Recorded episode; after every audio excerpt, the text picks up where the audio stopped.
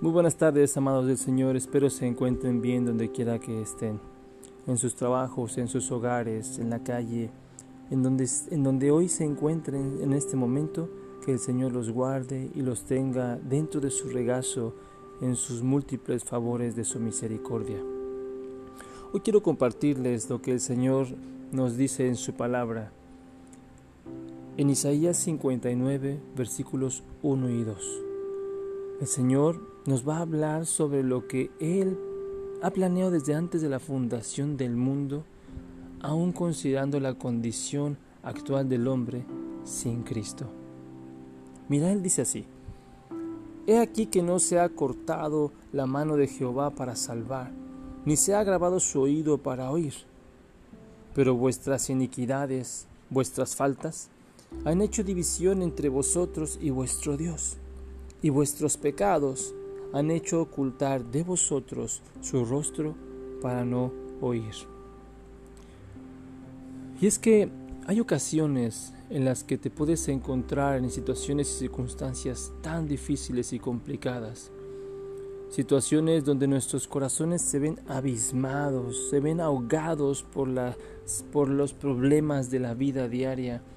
Hoy estamos viviendo una época muy complicada en el mundo Estamos viviendo situaciones donde gente pierde a sus familiares, a sus amados, donde muchos han perdido trabajo, donde otros no tienen la facilidad de conseguir alimento del día a día y eso hace que nuestros corazones se vean eclipsados de nuestra felicidad.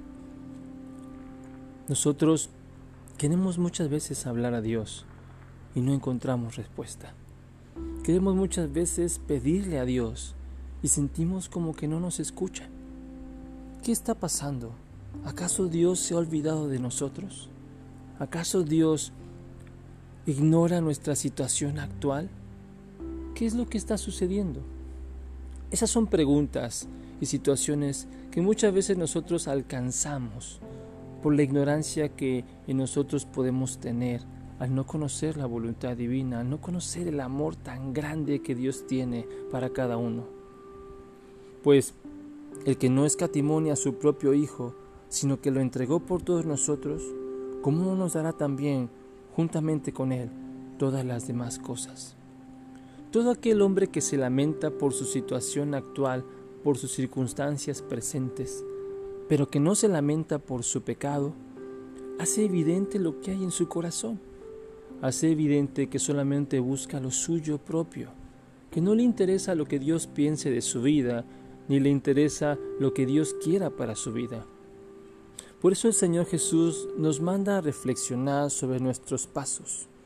Por eso el Señor Jesús nos manda a reflexionar sobre nuestra forma de vivir delante de Él cada día. Porque todos los días estamos delante de Él. Pero también todos los días está delante de nosotros nuestro pecado.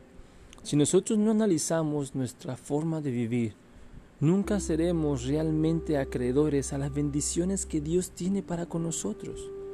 Si nosotros recibimos el sacrificio de Dios en la cruz del Calvario y lo valoramos y lo estimamos como precioso en nuestras vidas, ¿cómo no nos va a dar todas las demás cosas? El Señor es precioso, amados, y debemos de entender que esa es su naturaleza. Pero si nosotros no la podemos percibir y sentir, es porque tal vez nos hemos alejado de Él.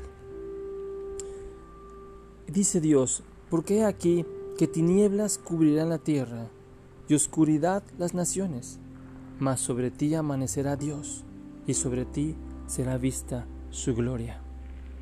Esta es la esperanza que Él nos da para todos aquellos que nos podemos acercar a Él, para todos aquellos que podemos confiar en Él. Hoy te invito a que tú reflexiones sobre tu caminar, que mires a la cruz y que puedas tener una comunión con Cristo. ¿Para qué? Para que tus oraciones sean escuchadas y para que tu corazón sea consolado. Te mando un fuerte abrazo y espero en el Señor que tú puedas recibir todo el favor de Dios que es el que llenará y consolará tu corazón por todos los días. Les amo en el amor de Cristo.